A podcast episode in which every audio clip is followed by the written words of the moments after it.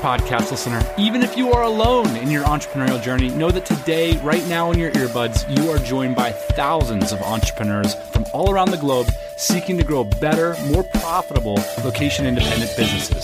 If you'd like to learn more about what we do and download our entire back catalog, check out tropicalmba.com.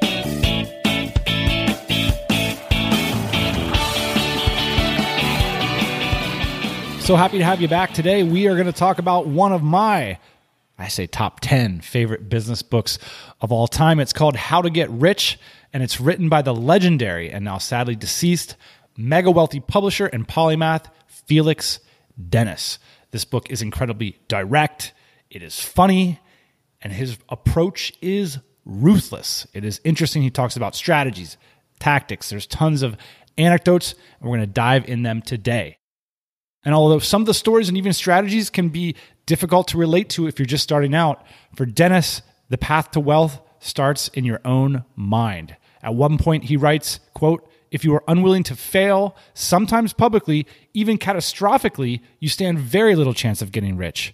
If you care about what your neighbors think, you will never get rich. If you cannot bear the thought of causing worry to your family, spouse, or lover while you plow a lonely, dangerous road rather than taking the safe option of a regular job, you will never get rich. What do you say we do this thing? It's a great book. It's another rereadables. As always, I've invited a fellow traveler to join me on this rereadable journey. My name's Corwin Bess. I'm the founder of the FBA Broker. We help founders of consumer product brands, mostly e commerce businesses, prepare for and sell their businesses. The reason we're different is we are sell side advisors. Internally, we refer to it as sell side for life. We actually help our clients achieve the best outcome. We don't work both sides of the market. So, kind of relevant in some ways to this book. Well, especially because your job is to help people get rich. Yes. yeah, exactly. right? right? Like, I mean, people spend years and years building a business they one day hope they can exit and your job is basically to help them you know get the best outcome they can achieve or work with them in that project Absolutely. We're here to talk about Felix Dennis. So, the concept of the rereadables, Corin, we read, in your case, for the first time. In my case, this is my third reading of this book. We read a book that has, in some important way, stood the test of time. And we review the book for the audience so they don't have to go back and necessarily read it themselves. And we'll review the book by going over a, a variety of categories, including half assed internet research, an overview of the key concepts, the best quotes, what aged the best, what's aged the worst, and also we'll go over some of our nitpicks with the book. You ready to jump into it? Yeah, let's do it.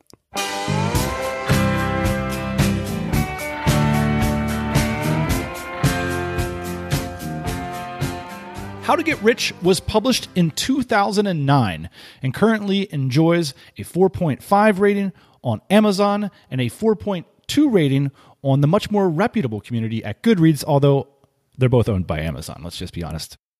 Both uh, communities are on Amazon's platform. Also, interestingly, for a book with a gaudy gold title, it was pretty well reviewed by like sort of mainstream publications at the time. And I'm just going to quote from the book description here Felix Dennis is an expert at proving people wrong. Starting as a college dropout with no family money, put a little asterisk next to that one. He created a publishing empire, founded Maxim magazine, made himself one of the richest people in the UK, and had a blast in the process. This particular book came from a dinner conversation with friends where he was challenged to answer the question, How might one get rich? And the concept is, well, wouldn't it be cool if somebody who didn't need to write a book about getting rich actually sat down and did it? That's the overview. The first category is what was your first impression upon reading the book? It does what it says on the tin. it really does talk about how to get rich and doesn't pull punches on it. I was pleasantly surprised with what I read. It's very much a step by step playbook, basically, on how to get rich, in one rich guy's opinion, that is. Yeah, the first impression for me is like, this is a fun read. Like, our last rereadables episode, The Sovereign Individual, I felt guilty in the end asking my co host for that one, Greg, to wade through the deep emotional waters to read about ancient Mayan civilization and World War II and all this crazy stuff. But this, man, I don't feel guilty about asking entrepreneurs to read How to Get Rich. It's funny, it's irreverent, it is motivating. Speaking of which, our next category is uh, reflections on the title. Does it meet the content of the book? It does, but I kind of hate it. I was on a plane recently and I was reading the book, and someone sat down next to me, and I, I noticed self consciously I flipped the book over.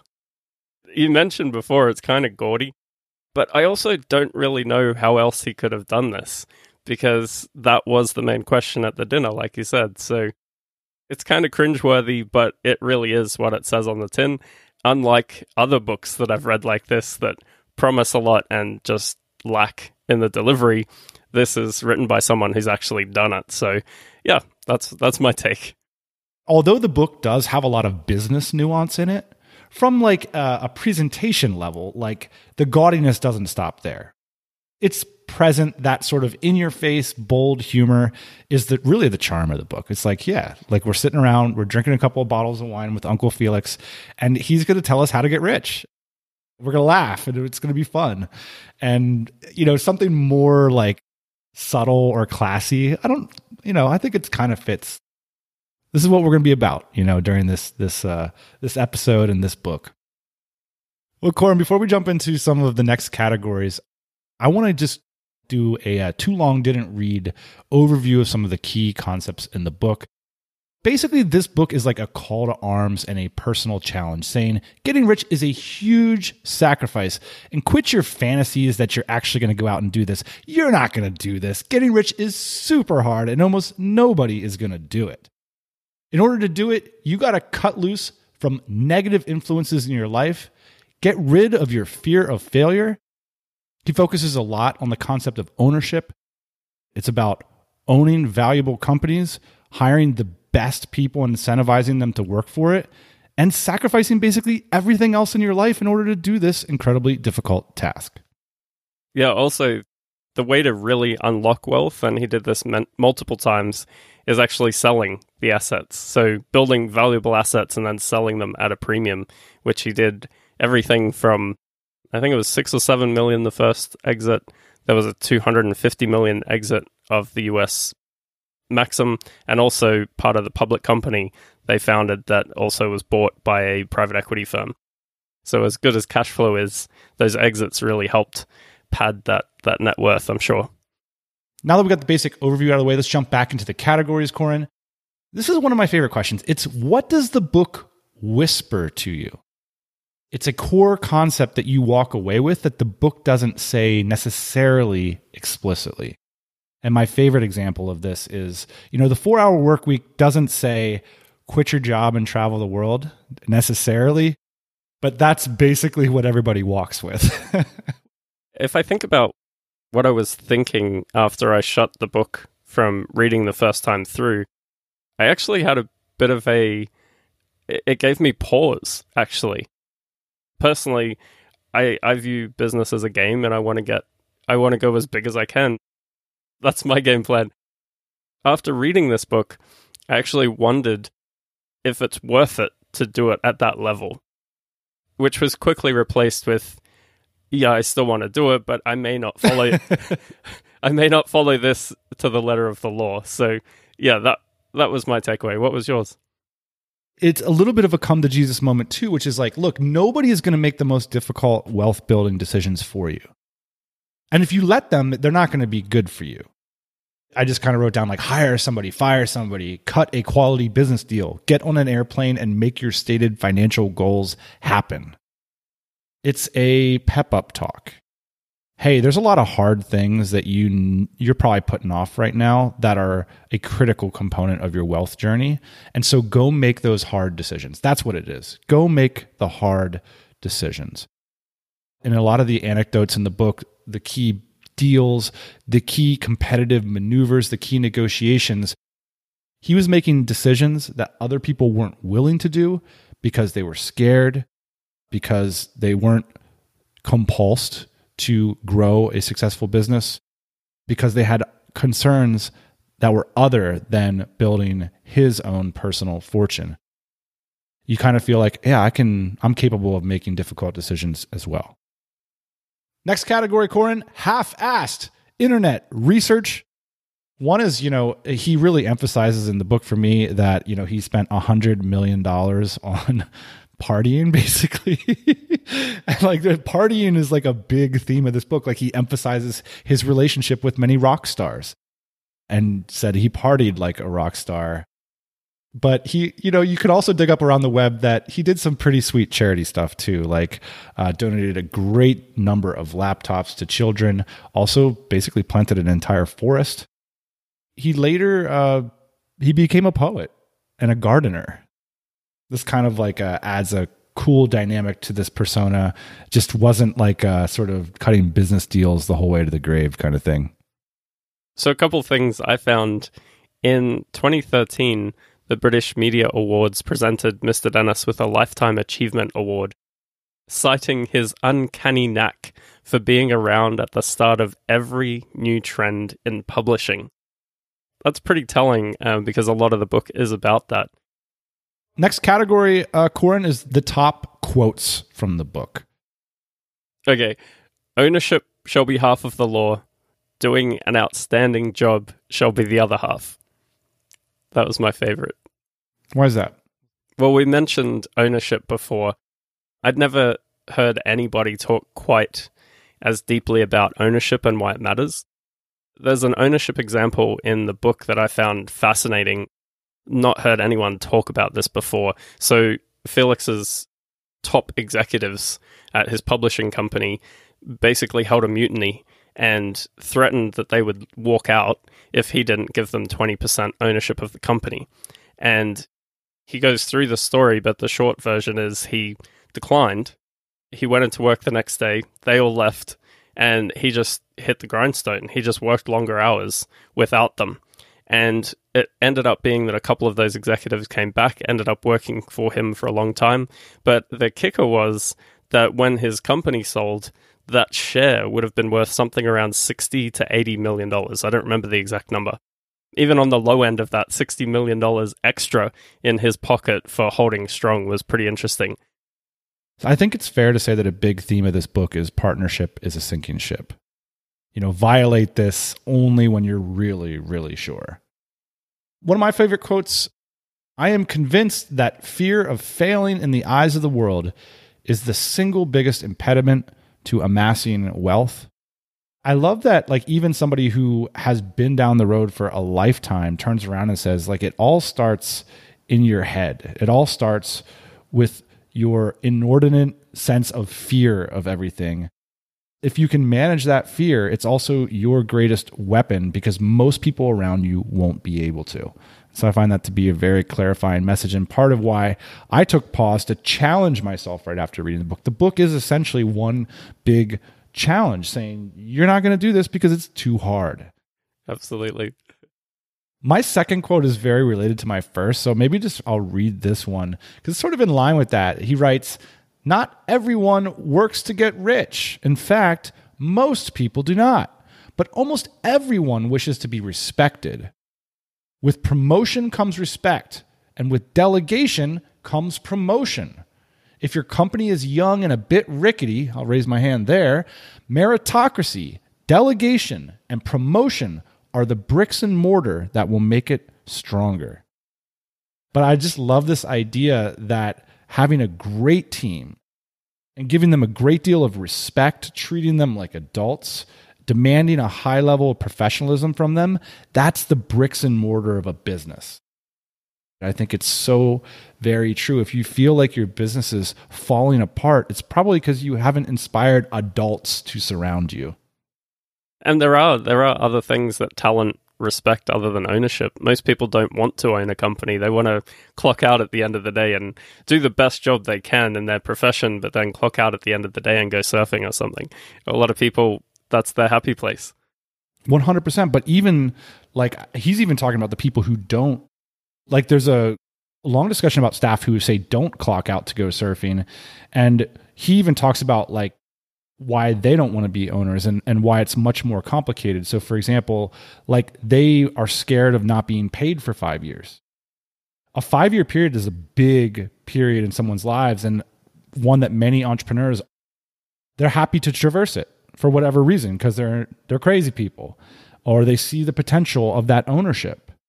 His point is like most people aren't willing to go through that.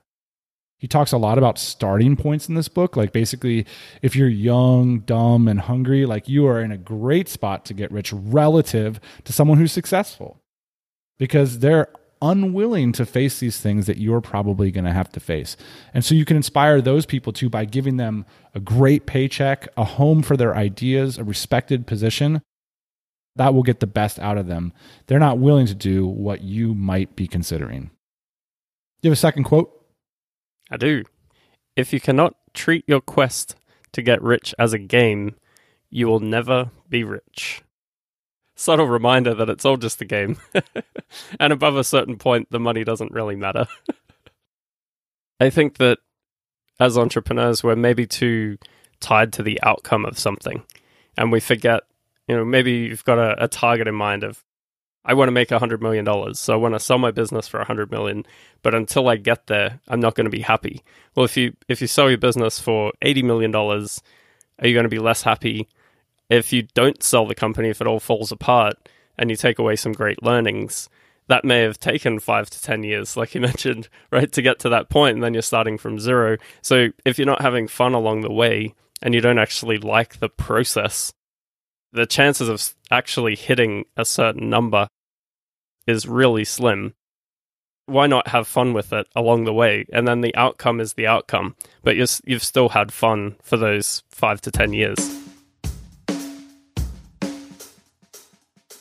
Today's episode is brought to you by Prisync.com, a competitor price tracking and dynamic pricing software that helps all sizes of e commerce companies make fast and effective pricing decisions.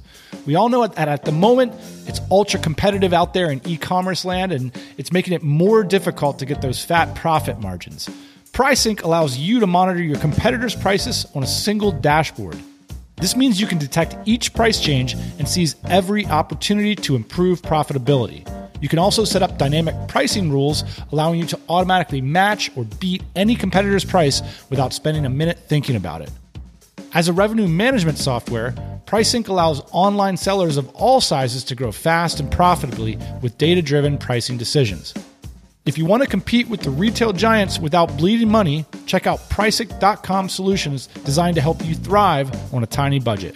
What's more, they're offering TMBA listeners a huge 50% discount for the first three months.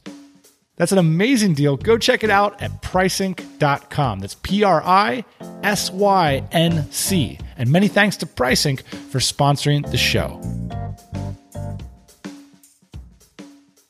So, next category what has aged the best? This book is not that old of a book. It's over a decade old. Of course, most of the like the anecdotes in the book are quite a bit older. What for you has aged the best in how to get rich? You touched on it.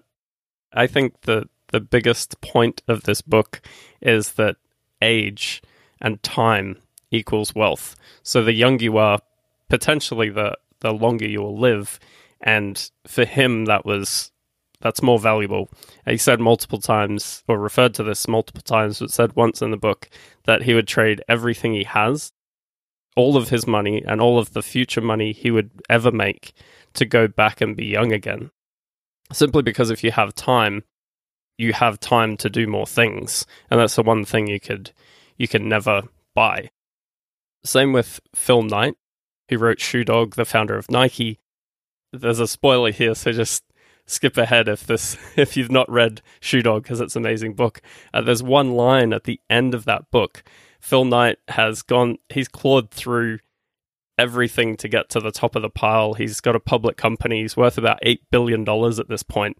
and he wrote this note that I just. It was my biggest takeaway of that book was he would trade everything to go back in time and go through everything exactly as it happened again. And they went through some really tough times in the beginning, but Felix Dennis says this, Phil Knight said this. I'm sure a lot of older entrepreneurs want to just go back and start again. So, wherever we're starting from today, we're actually richer than a lot of these guys because we're potentially younger, right? And even if you're not, just take stock of that that you're alive, right? You're Some of these guys are not, including Felix Dennis. Yeah, the late great Felix Dennis. I love this theme. I do think it's aged well. This wistful nature of someone looking back on the journey. Two themes arise. The first is those rose colored glasses about what so many of us are struggling through, building our first little bit of personal wealth. Inevitably, entrepreneurs who've been on the journey look back to those early days with the sort of warmest memories, I think it's because they had a high sense of self esteem about what they were doing. They were taking on a challenge, they were being brave, and they admired themselves in retrospect for having done that. Once you get rich, your problems are not as hard, but maybe cause a lot of anxiety, regret, whatever.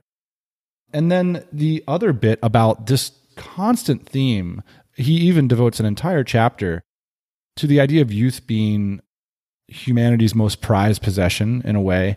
And it's interesting that he doesn't reflect on it more. He basically says, I'm not qualified to talk about this because, you know, I haven't treated myself great my whole life. I spent all my time working, but consider it. And I thought that was like hu- relatively humble and, and cool as well. What's aged the best? My first thing is that it's not a guide. I like that because you can't then poke holes in it. He's just telling you his perspective there's very detailed discussions of like specific stories. So, for example, like he does a little deep dive into capital requirements and raising money and team building and negotiating and stuff. It feels like you get a seat into the boardroom for some of this stuff, like both anecdotes and principles. I think very few business books do this well. And in How to Get Rich, Felix Dennis nails it. It doesn't get to the point where there's too much detail that you're bored. So I thought that really aged well. That this isn't a guide. This is actually like shadowing an entrepreneur for a day. What's the next thing that's aged the best for you? Here's a concept that was pretty fascinating. There's a, a running theme in the book of having the option to sell a company, which seems kind of obvious.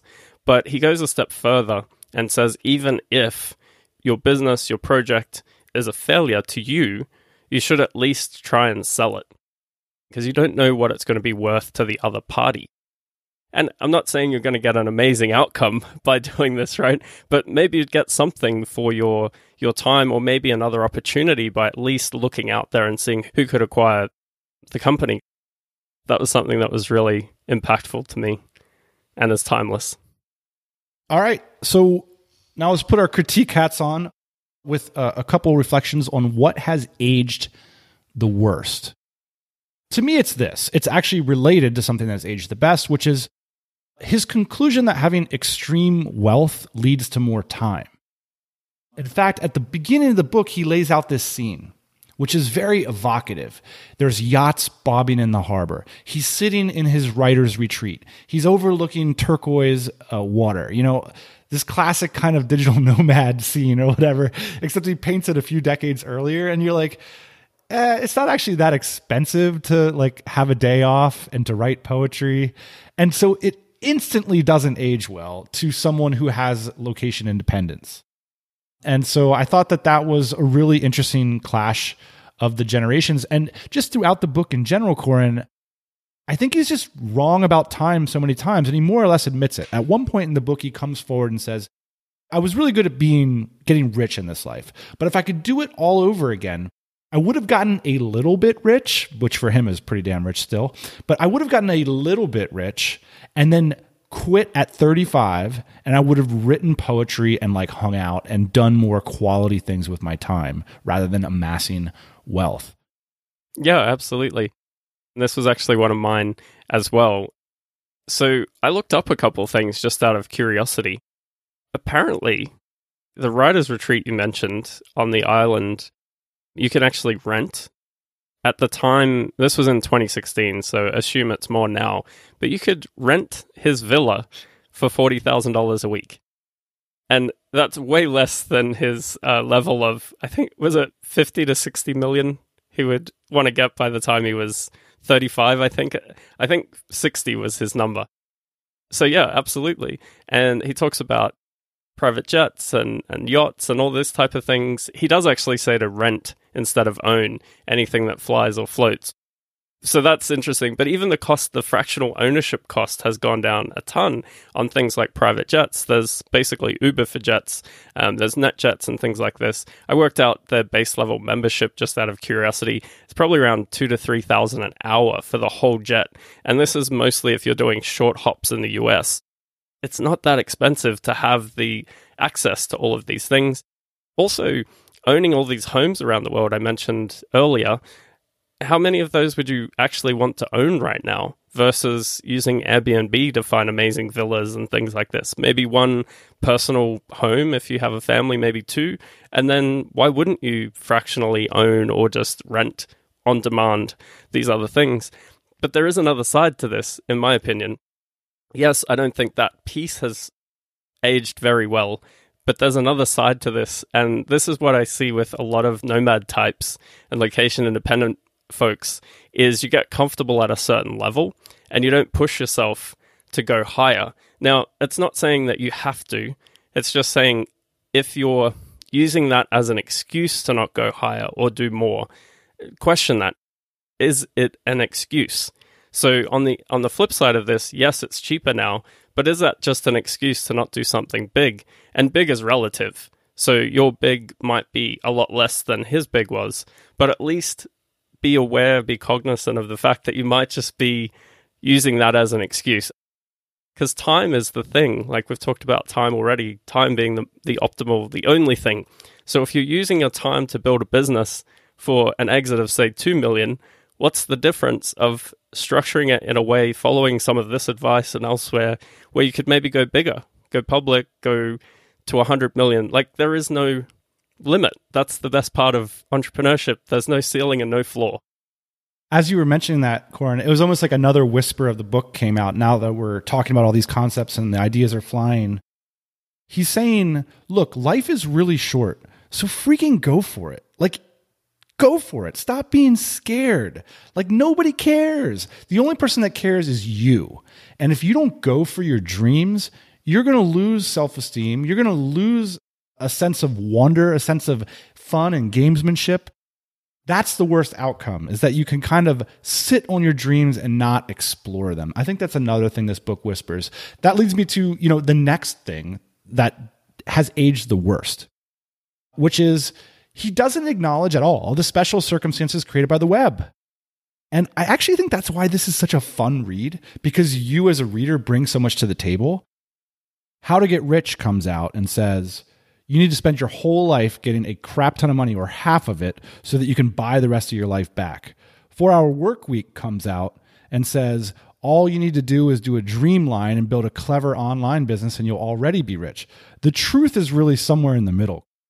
The truth is that you ought to be clever and deliberate about how you want to spend your time in regards to business. But the reality of, of how to get rich is that you need to be a competent hardworking, in some cases, ruthless entrepreneur to see your dreams come to reality. Yeah, absolutely. The mixture of both might be interesting. I mean, there's a whole criteria basically of what makes a good business, and the the quote at the top, also from the New York New York Times, was it, where uh, he was at the front of every trend. That was on purpose. Right? It's not like he just magically appeared in PC magazines or whatever.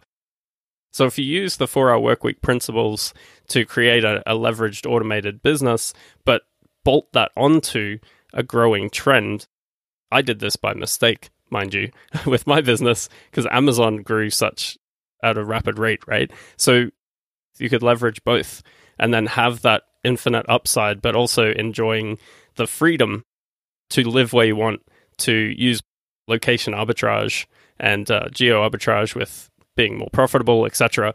There's there's a lot of things you could do to enjoy your life now, still having a little bit of that edge to have a shot at creating something really big. Anything else you want to mention and what's aged the worst? He was a little bit off on Apple. Just as a aside, he didn't really love Steve Jobs. Steve Jobs' management style, I guess you would say. And he thought that would be the ruin of Apple, but maybe that one wasn't quite True. Or maybe Steve read it and he adjusted his ways. I don't know. what Felix was really trying to communicate is that uh, I loved your take on this book that he's just taking every objection. You even mentioned timing and luck. He has a whole chapter about you don't need timing and luck. It's like, or here's how to deal with that objection. One of the key objections, you know, is I don't have a good enough idea. And this is why he brings up the Apple story and he says, look, look at this guy. He's all about ideas and it, it, it hurts him most of the time. Felix Dennis is very much of the belief that you don't need, like, that good ideas are everywhere. It's the people willing to execute them that are rare. And that's one of the key theses of the book. All right, moving on to the next category is nitpicks. Any uh, small nitpicks with your experience reading the book? Things maybe you'd, you'd change in a future edit of the book. Do you want to go first? Sure. It's a cool story of inspiration. You know, here's a gentleman who, who didn't need to write this book, but it was a cool contribution. I personally think a very cool contribution to society. You know, sat down for a couple months and banged out this this book that's a lot of fun. It's inspiring to read. I think you know this Playboy image and trappings of wealth, like the Rolls Royces and the all this kind of stuff it's fun, you know, but not super relatable. I doubt that like a lot of contemporaries would like they aspire to wealth for quite those reasons. So it's a little bit dated, like this kind of Hugh Hefner kind of character. But it's cool. Like it's fun to read about that kind of stuff. The other thing is, uh, I think he overstates his rags to riches story a little bit. I mean, he did have some obviously challenges in his uh, youth, but as far as we can tell from our research, like many of the wealth stories, Corin, that that we uh, review on this podcast, uh, had a pretty good start. You know, went to a good school, lived in a good neighborhood. Those things tend to correlate highly with the ability to pursue a trajectory to wealth. I'm not sure if this is a nitpick or if it's something that I just observed. Apparently, Felix Dennis smoked cigarettes for 50 years, right? And that, that was his choice. That's fine. He did die of throat cancer, unfortunately, in the end. He references cigarettes and drinking quite a bit. And there was one section where he said, we basically we know we shouldn't smoke, but we do. Or of course you should look after yourself and he was kind of having this conversation with himself, maybe trying to convince himself to get healthier and to look after himself, but maybe that was who he was. So the the flip side of the coin that made him fabulously wealthy was in some area of his, of his life he just couldn't help himself but be the playboy up until the end. He just he kind of couldn't detach from that. That was just the section that I observed and wish he could have taken some of his own advice. Maybe that's because I wish I could take my own advice. so maybe it's maybe it's more of a personal thing. Well, he does talk about how so much of this is a compulsion, you know, and that we get obsessed with these things. And for him, it was amassing wealth. That's why I think, you know, this book really does present an extreme example and then calls out for a middle way, a way that you can go after your dreams boldly and make difficult decisions and work very hard for the things that you desire in life, but also to keep in mind that it isn't everything so yeah, that was a an interesting moment, you know, especially with the hindsight of knowing that that he's he's dead, you know, maybe he would still be here had he made different decisions. Is certainly an interesting dynamic to the book as you read it in 2021. Yeah, so maybe that's the nitpick I was going for is that the promise of this book is so strong that you think he's almost superhuman, right? like this guy's got it all together, but he didn't. and he actually references that a few times. I can just help you get rich. Find someone else to help you with the other things. So yeah, that was kind of cool. All right, just two more categories to go, Corin. The idea that you'll most likely remember in 20 years and has the potential to impact like your life or other people's lives in the future. Here's a I think an enduring idea and what ultimately feels so empowering about this book for me is that so very little of what occupies the average person's brain on a day to day basis is the generation of wealth. Even those things which often pose as strategies or ideas about generating wealth, they're actually just lame substitutions and excuses. You feel like you're kind of an insider after having read the book because hey i really care about this and no other people don't care about it you know? No one believes in me. I believe in me. There's kind of that but there's also this other side of that which is this lonely compulsion after you know going after and gathering it. Honestly that's changing a little bit too with internet culture. Some of the things that you know we can freely state with podcast listeners here like that we desire to to build more wealth and we think we can help others do it at the same time that it's not a zero sum game. If you say those sorts of things like in, in general population it can be alienating you know? And so i think that this idea that if you care about this stuff and you put strong focus on it and you work towards these ends you are in a very rare class of people i think that that's true i think it's empowering and I think that that's part of why How to Get Rich is such a motivating book. Yeah, so one section for me, I'm surprised this hasn't come up already, is his concept of human capital. And human capital is the most important thing.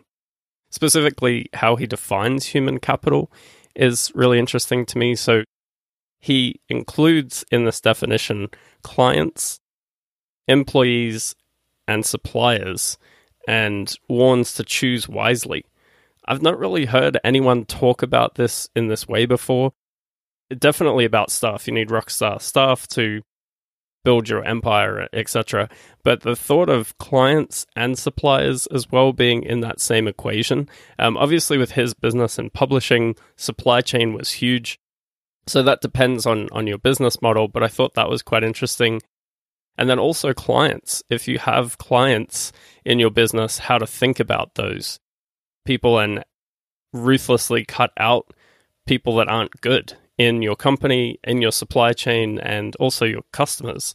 Oftentimes, especially when you're getting started, you know, everyone just takes on as many clients as they can and just to hell with it, we'll figure it out. But, you know, defining that is really what's going to make, maybe even make your team stay but having it defined like that was really quite eye opening to me.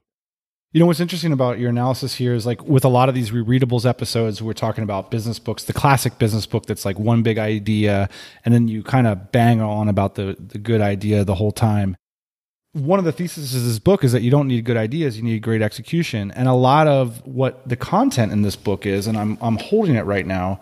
Let me just flip it. It's, you know, close to 300 pages long and a lot of the content is about the execution of these strategies. So he brings up this idea of human capital, but then he'll give you instances of how to execute that. I was thinking like, well, how do we bring the podcast listener like all these ideas? Well, the reality is it would be like a 3-4 hour podcast because there is a lot of depth and nuance to the book. It's something I just want to flag up if it's not clear already that if you find this idea of human capital interesting, you won't be disappointed cracking open this book and reading more in depth about what he's on about there. So, finally, would this book work better in a different format? Uh, Netflix series, blog post.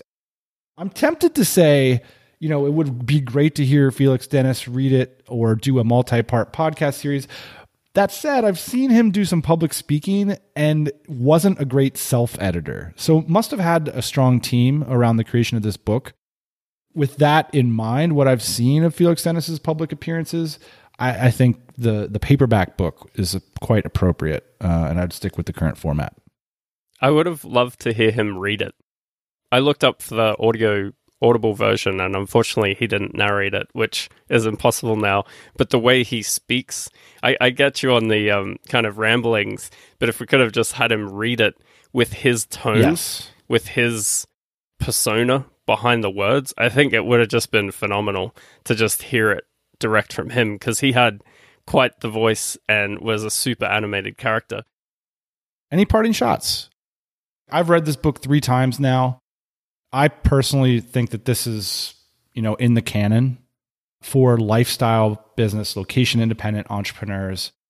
If I'm writing a blog post tomorrow about like how to build a lifestyle business, like this is going to be one of the top 10, if not five books that you should read because I think its contribution is that, hey, just because we're making dreamlines and just because we're using geo arbitrage, we're still doing business And a lot of what being an entrepreneur is about is not building passive assets on the web, but about understanding the key element that psychology and entrepreneurial skill plays.